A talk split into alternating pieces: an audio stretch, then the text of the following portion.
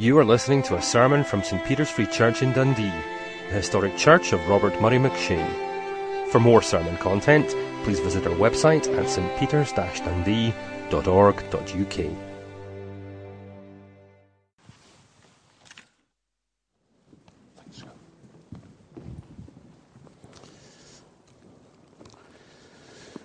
While we're reading this evening in John chapter 15, we were looking at chapter 15, verses 1 through 17 last Lord's Day morning, turning to the second half of John chapter 15. It's on page 1083 if you're using the church Bible.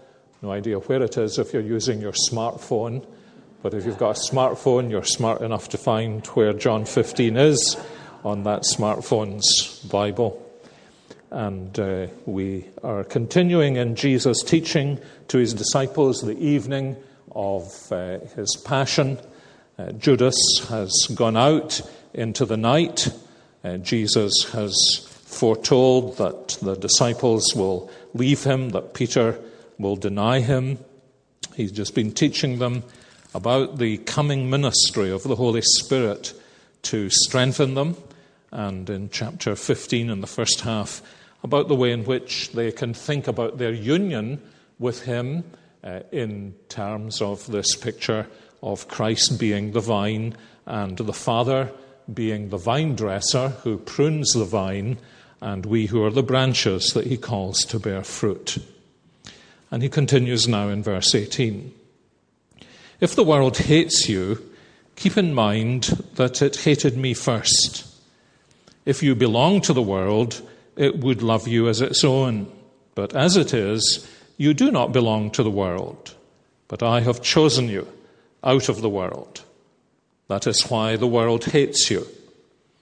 Remember the words I spoke to you. No servant is greater than his master. If they persecuted me, they will persecute you also. If they obeyed my teaching, they will obey yours also. They will treat you this way because of my name, for they do not know the one who sent me. If I had not come and spoken to them, they would not be guilty of sin. Now, however, they have no excuse for their sin. He who hates me hates my Father as well.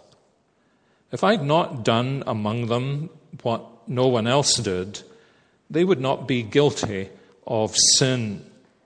But now they have seen these miracles, and yet they have hated both me and my Father.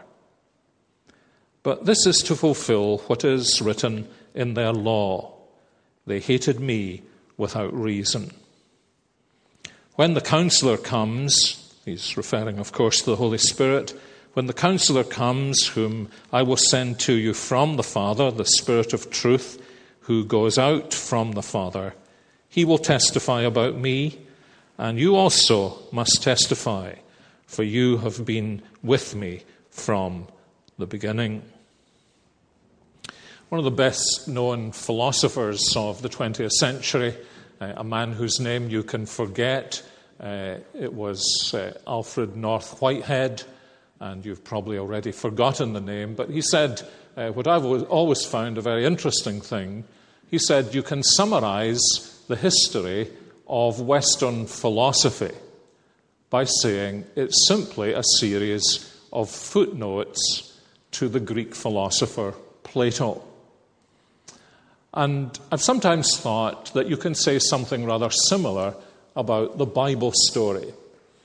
The Bible story, the story of the gospel that begins in Genesis chapter 3 and ends in Revelation chapter 22, you can think of as a series of footnotes on God's promise in Genesis 3:15. It's in that promise in the light of the sin of Adam and Eve and their fall that God promises there will be an extended conflict between the seed of the serpent and the seed of the woman. And that that conflict, that ongoing conflict through the ages, will reach a point of climax when the serpent himself engages in conflict with one particular seed of the woman. In that conflict, the serpent will crush the heel of the seed of the woman, and in the process of having his heel crushed, the seed of the woman will crush, that is, destroy the power of the serpent himself. It's actually a great clue to reading the Old Testament. When you read the Old Testament, you keep your eyes on that promise and see the way in which, in the ongoing conflicts of the Old Testament, of darkness and light, of the city of Babel against the people of God, of Jerusalem and Babylon, of David and Goliath. You're not simply looking at a story of fights and wars and battles, but the outworking of a promise of God. And in John's Gospel, and this is something John has a very special interest in, the way in which, when Jesus comes into the world, the serpent, the evil one, as it were, comes out of the darkness and grapples with him and seeks to destroy him. And this whole section of John's Gospel had begun in chapter 13 by telling us that the serpent, Satan, had actually entered into the heart of Judas Iscariot, as though he had come to indwell Judas in order that he might destroy this seed of the woman. And Jesus is teaching his disciples how he is himself going to suffer, he is going to be crucified. But in that event of having his heel crushed, he is actually going to cast out, to overcome the serpent himself and bring in the glorious victory of the cross. In the first half of his talk to them, he's been speaking about their fellowship with Him, their union with Christ. And he'd used this illustration as we saw last time in chapter 15 and those first 17 verses. We are, as Christians, so united to Him that through us He bears fruit. We're so united to Him that as we live in Him, in union and communion with Him, we discover that the Father comes and with his sharp but perfectly handled knife, he prunes us in order that we may bear more fruit. He gives the Christian a totally different view of struggles and sufferings and affliction from the view the non Christian could ever have. The Christian sees the hand of the Father shaping him, molding him, transforming her to be like the Lord Jesus, to bear, as Jesus says here, much fruit. But as happens fairly frequently in this talk that Jesus has with his disciples, the atmosphere very rapidly changes. And you would see that in these verses just by noting the verbs that dominate the conversation. In the first half of the chapter, those verbs are remain, abide in me, dwell in me, and love as I have loved you. But you just need to uh, put your eye down the second half of the chapter to see that the verbs that dominate are radically different. Two of them in particular. The verb to hate is used seven times. The verb to persecute is used twice. What is Jesus doing here? Well, of course, what he's doing here is bringing these disciples into an understanding of the nature of their future Christian life. He wants them to be realistic about what is involved in Christian discipleship. Jesus is an optimist, and Christians are optimists. The last book of the Bible tells us that Jesus will win. And so we are optimists. But we are not called to be blind optimists. We're called to be optimists who are also realists. And he's urging his disciples now to be realistic about the Christian life. and to understand that as He launches them into their future Christian life, they're going to experience opposition and even persecution. And He's telling them this in advance. What a wise counselor He is. He's telling them in advance so they won't be surprised when it happens. Great lesson, isn't it? Uh, sometimes when uh, folks become Christians, life changes so marvelously. Peace with God is such a great thing. The joy of Christ is so marvelous that you, you might almost be forgiven for thinking that you are now about to glide to heaven and that life will never be difficult anymore. Sometimes, alas, false teachers under the name of Christianity teach people that this is the way. Africa is invaded, alas, by multitudes of preachers and teachers from the West who sell the gospel on the basis that if you become a Christian, life will be health, wealth, and happiness. And Jesus does not want his disciples to be under that illusion. And so he says to them, you'll notice at the beginning of 16, as he looks back on what he's just taught them, he says, I've said all these things to you so that in the New, International Version, you will not go astray, or I think as it might better be translated, so that you'll, you'll not fall back. You'll not say, Oh, what's happening to me? Why is God doing this to me? Something must be going wrong in my Christian life if there are struggles and if there is opposition. Sometimes whole churches can be like that. Things become difficult. There are pressures. There is opposition. And uh, sometimes Christians foolishly sit back and say, but things like this don't happen in a church like ours. But Jesus says, wherever there is the rooting of the gospel in the lives of individuals or churches, there is bound to be opposition. You're not telling us to look for it. Some Christians foolishly seem to look for it. He's not saying to us you need to be angular and difficult so that people who aren't Christians will oppose you. He is saying all you need to do is to live in union and communion with me. And there will be occasions, for some of you, many occasions, and we know enough about the men who are in this room to know that from even within the New Testament itself, several of them suffered immensely. If you are a Christian, if we are a Christian church, then opposition will come. And he wants us not only to be forewarned, forewarned is forearmed.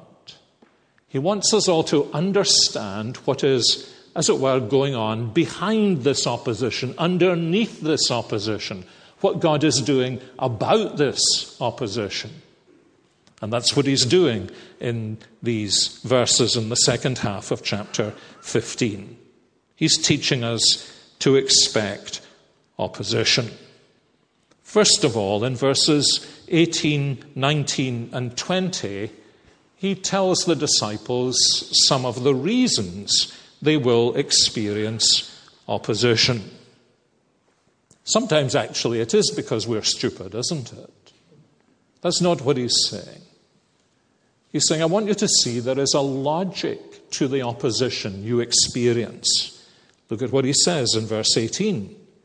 If the world hates you, if the world hates you, then here is something to keep in mind. This is a terrific thing to say, isn't it? Here I am, I discover someone in the world is uh, chasing me down, stalking me, has opposition. Every time I open my mouth to speak about Christ, there is opposition. I feel overwhelmed. No, says Jesus. You just need to stop and think. Why is this happening to me? Well, he says, keep in mind. Don't lose the heed. Is that a Dundee expression? It's a Glasgow expression. keep the heed. It's one of the keys of the Christian life. Keep the heed. Keep in mind, he says, that if it hates you, it hated me first. And now I see. And then he goes on and he explains this a little more. He says, If you belong to the world, it would love you as its own. As it is, you don't belong to the world. I've chosen you out of the world. Remember the words I spoke to you. No servant is greater than his master. Now, what's the key here? It's a very, very important thing for us to grasp, for all of us. Perhaps especially for us who are younger rather than older.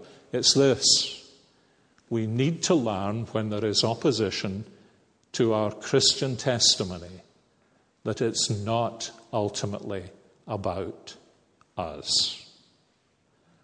I think it was through reading these verses. I read the Bible for about five years as a youngster before its truth ever dawned on me. So by the time I became a Christian, I had a kind of massive store of Bible information.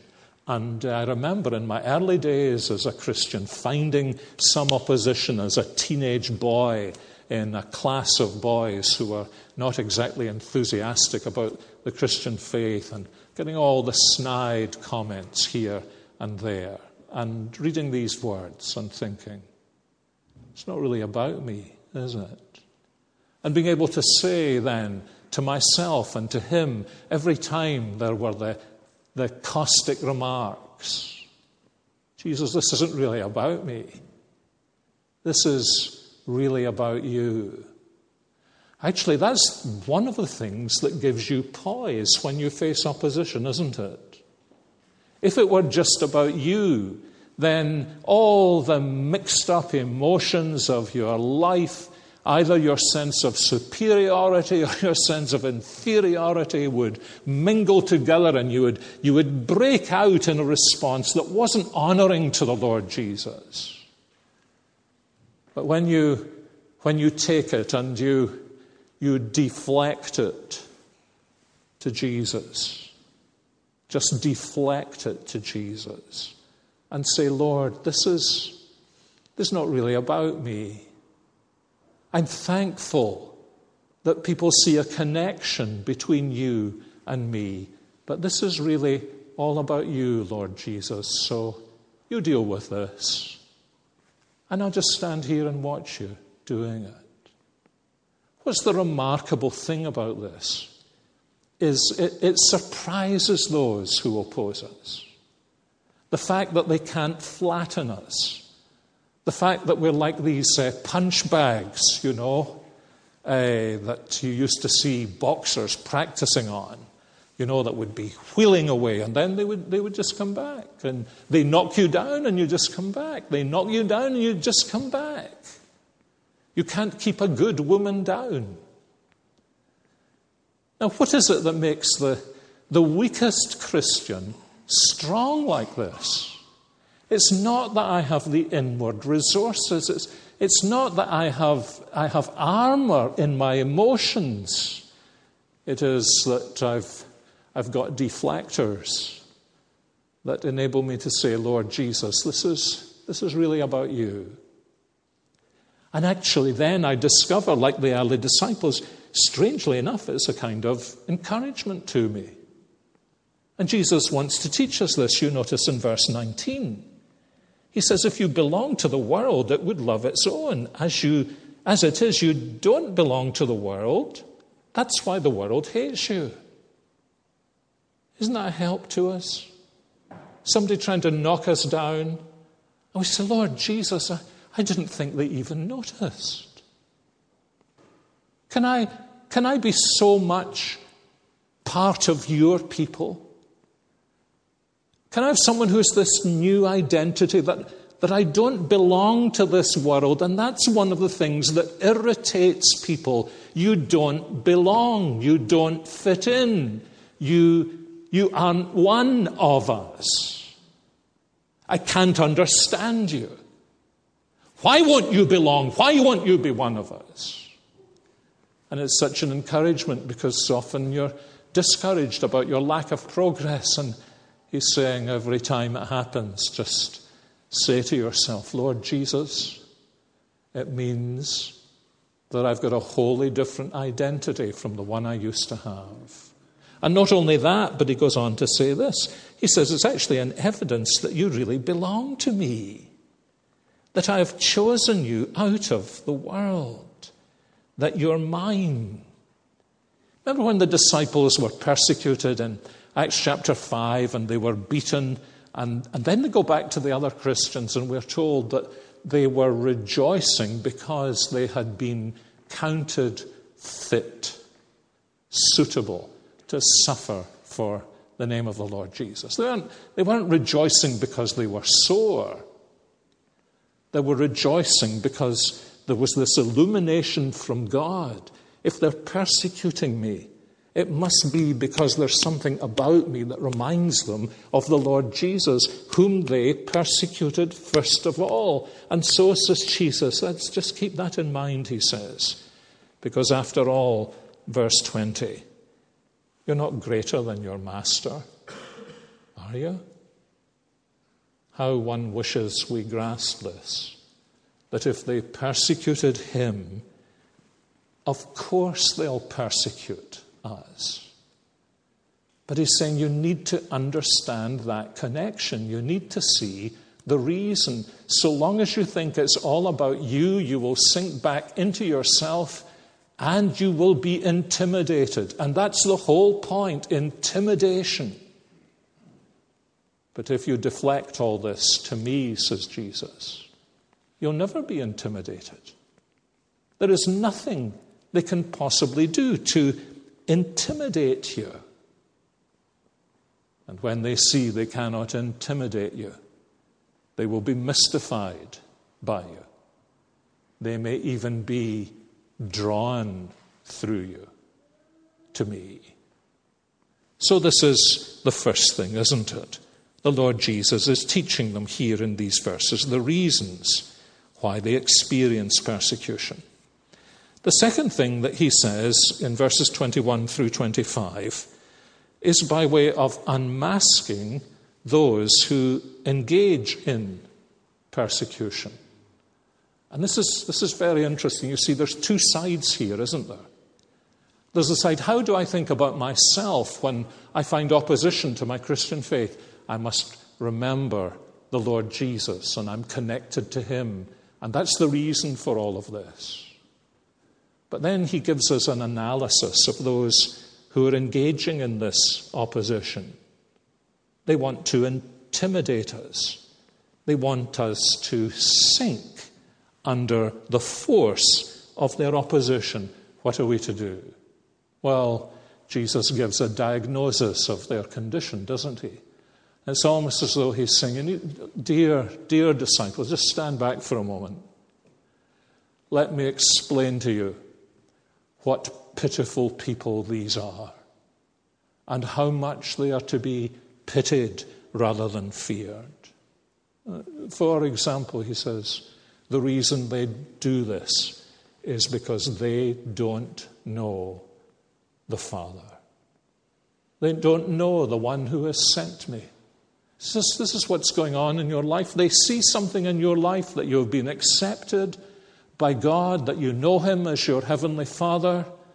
They see something of the poise and the difference in your life, and they know absolutely nothing about this. The hairs on your head are numbered. You know that a sparrow doesn't fall to the ground without the knowledge of your Heavenly Father. They have no knowledge of that whatsoever. Often they seek to buttress their lives by filling them with all manner of ephemeral and useless activity and property. They dare not open their hearts. Many of them are absolutely friendless. There is no one they can trust because they know they are not themselves someone whom others could trust. They are, as Paul says in Ephesians chapter 2, without God and without hope in the world. So he is saying, don't lose sight of what pitiful people these are who persecute you. if they knew me, if they knew the Heavenly Father, if they knew the grace of the gospel, if they had the assurance of salvation, if they knew the fellowship of people they can trust with their lives. He says they know none of this. Not only so, he says, it's not only that they don't know the Father, verse 21, it is that they will face the Father's righteous judgment. Verses 22 through 24. He says, If I'd not come and spoken to them, they would not be guilty of sin. Now, however, they have no excuse for their sin. He who hates me hates my Father as well. Now, clearly, Jesus is not saying here, if I hadn't come, they would never have sinned. Uh, he has explained earlier on in the Gospel that the light has come into the darkness, that grace comes into a world characterized by sin. What he is saying here is if I had not come and made the Father known, then they would never have had the sin of rejecting the glorious light of the grace of God in the gospel. And that's actually the tragic situation of many who oppose the gospel. If Christ had not sent you to them and among them, they would never have been exposed to the particular judgment that belongs to rejecting somebody who belongs to Christ. Actually, that passage that keeps on recurring in our worship today, Matthew chapter 25, isn't that what Matthew chapter 25 says? Inasmuch as you did or didn't do it to one of the least of these, my brothers. And my own conviction is Jesus specifically speaking about believers in Matthew chapter 25. Inasmuch as you did or didn't do it to one of the least of these, my brothers. There are some great and famous Christians. There are some very small and strange Christians. And Jesus is saying, when you treat one of the least of my brothers or sisters in this way, that's the way you're treating me. And for that, you will answer before the judgment seat of God. Remember how Paul puts it? He says, when we witness to Jesus Christ, we always see, we always see something standing behind the people to whom we speak that, uh, that they have turned their backs on. They are trying to run as far away as possible from the voice of conscience that tells them one day they will stand before the judgment seat of God. And we see that. And when we see people who grow large like monsters and nightmares in the way in which they seek to intimidate us, we need to see something far larger standing behind them the judgment throne of the God of all the universe. That will give us poise and stability. It will also create compassion and it will make us impregnable against their opposition. I remember many years ago uh, preaching at a church conference in Dallas, in Texas, in one of the most opulent parts of Dallas. For those of you who are my generation, you remember the, the, the, the soap opera Dallas. Uh, while this was the area it was modeled on, immense riches.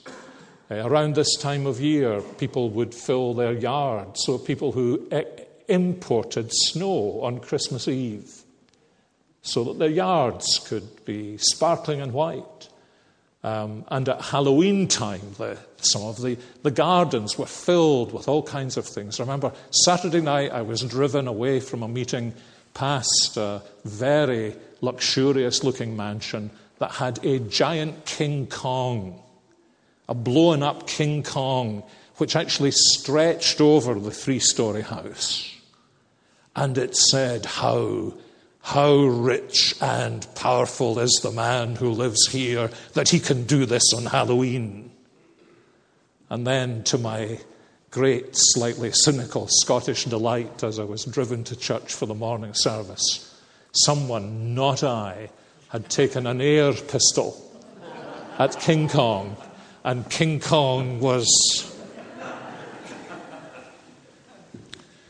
Now you see, it's possible to do that as a Christian in the face of opposition.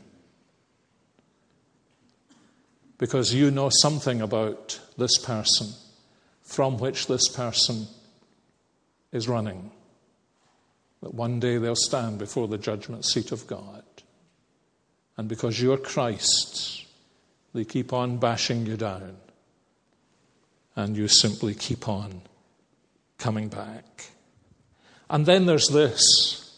And this is the thing that surprises the unbeliever who wants to persecute and oppose the believer. This opposition never takes us by surprise. We're never surprised by it as Christians. Remember, Peter says you shouldn't be surprised. Now, frankly, some of us are sometimes surprised by it. But Jesus says there's nothing surprising here. There's no element of surprise attack here. Because you notice what he says they do all this because they hated both me and my Father. And this is to fulfill what is written in their law. They hated me without reason. The three different Psalms in which these words appear. Probably he's referring to Psalm 69, which particularly takes account of his crucifixion. Jesus wasn't surprised that he was crucified. And the Christian, likewise, who belongs to Christ, is never surprised that he or she finds his or her faith opposed in the world. Sometimes that may come from surprising sources, but that it happens is never surprising. And so uh, the religious leaders were not sending Jesus into a panic, were they? Isn't that one of the things about Jesus? He goes, he goes through all of this, all of this opposition, persecution, passion, crucifixion. And there is this majestic poise about him because none of it takes him by surprise. And Jesus is saying the same will be true for us. Now, that brings us to the third thing, just in a minute.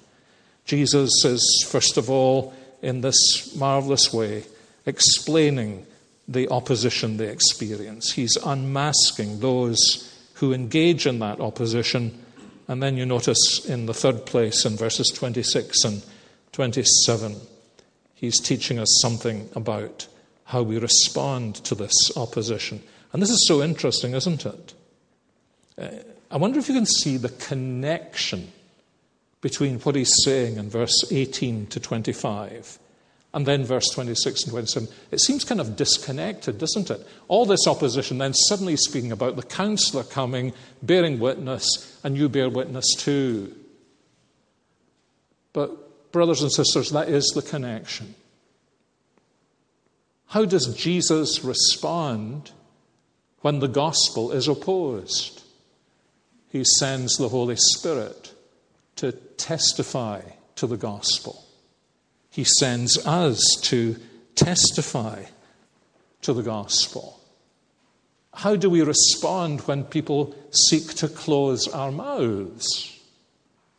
Well, we just keep opening our mouths. We just keep speaking about Jesus, pointing people to Jesus.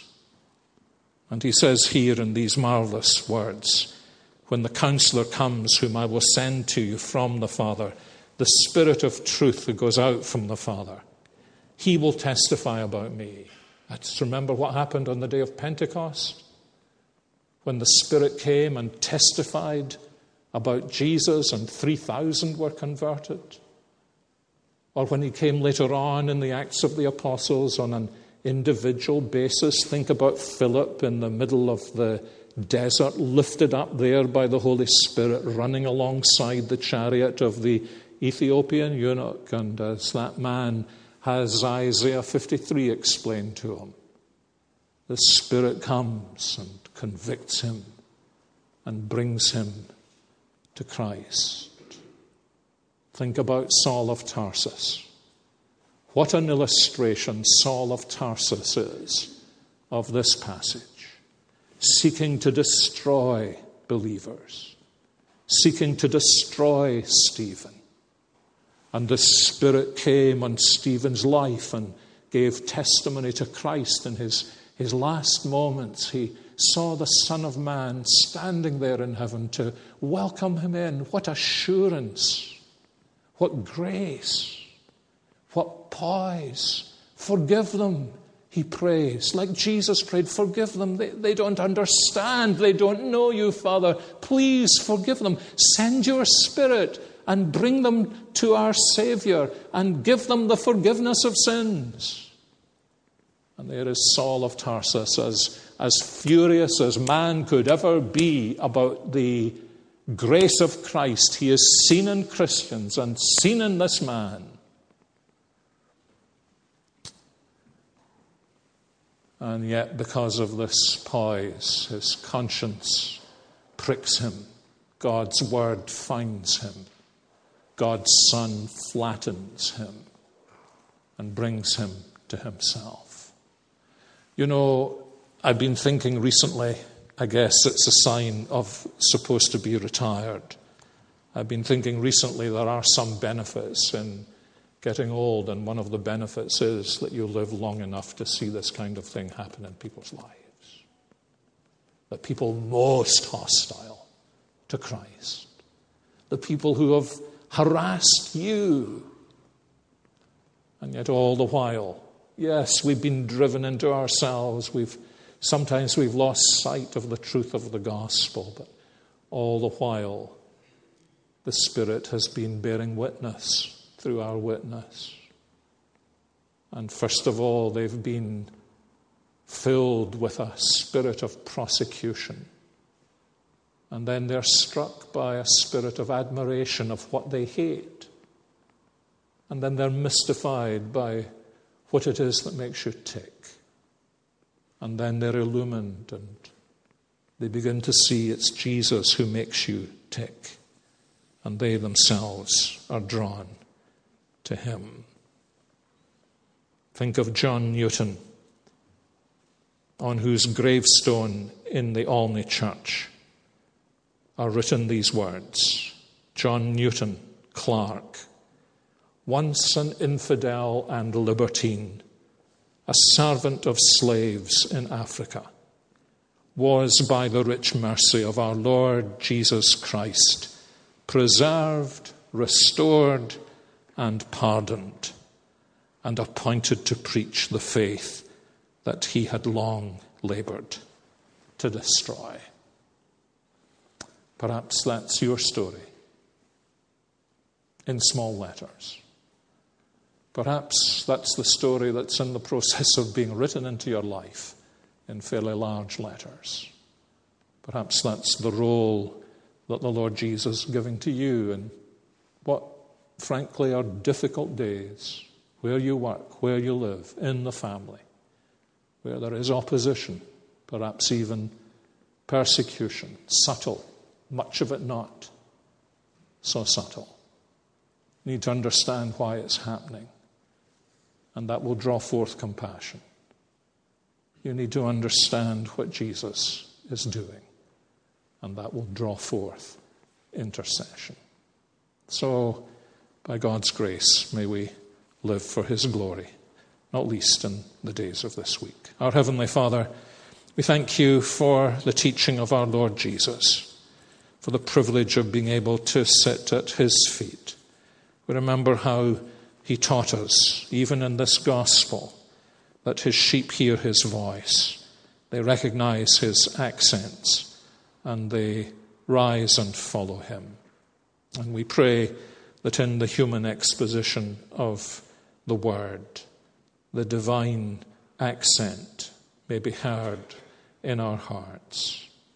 and that whatever opposition any of us faces, in whatever context, at whatever time, we may know that it means we belong to Jesus.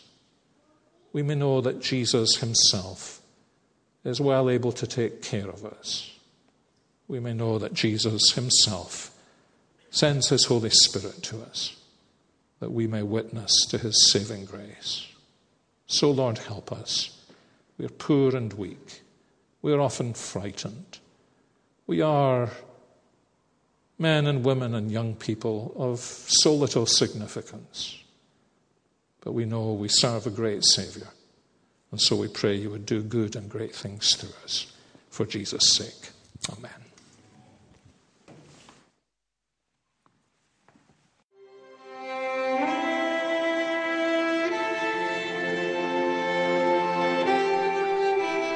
Thank you for listening to this sermon from St. Peter's Free Church in Dundee.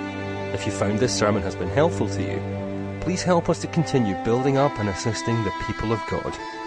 Visit our website at stpeters-dundee.org.uk. For information and training on persuasive evangelism and how to share your faith biblically, please visit the website of Solas, the Centre for Public Christianity, at solas-cpc.org. Once again, that website address is solas-cpc.org.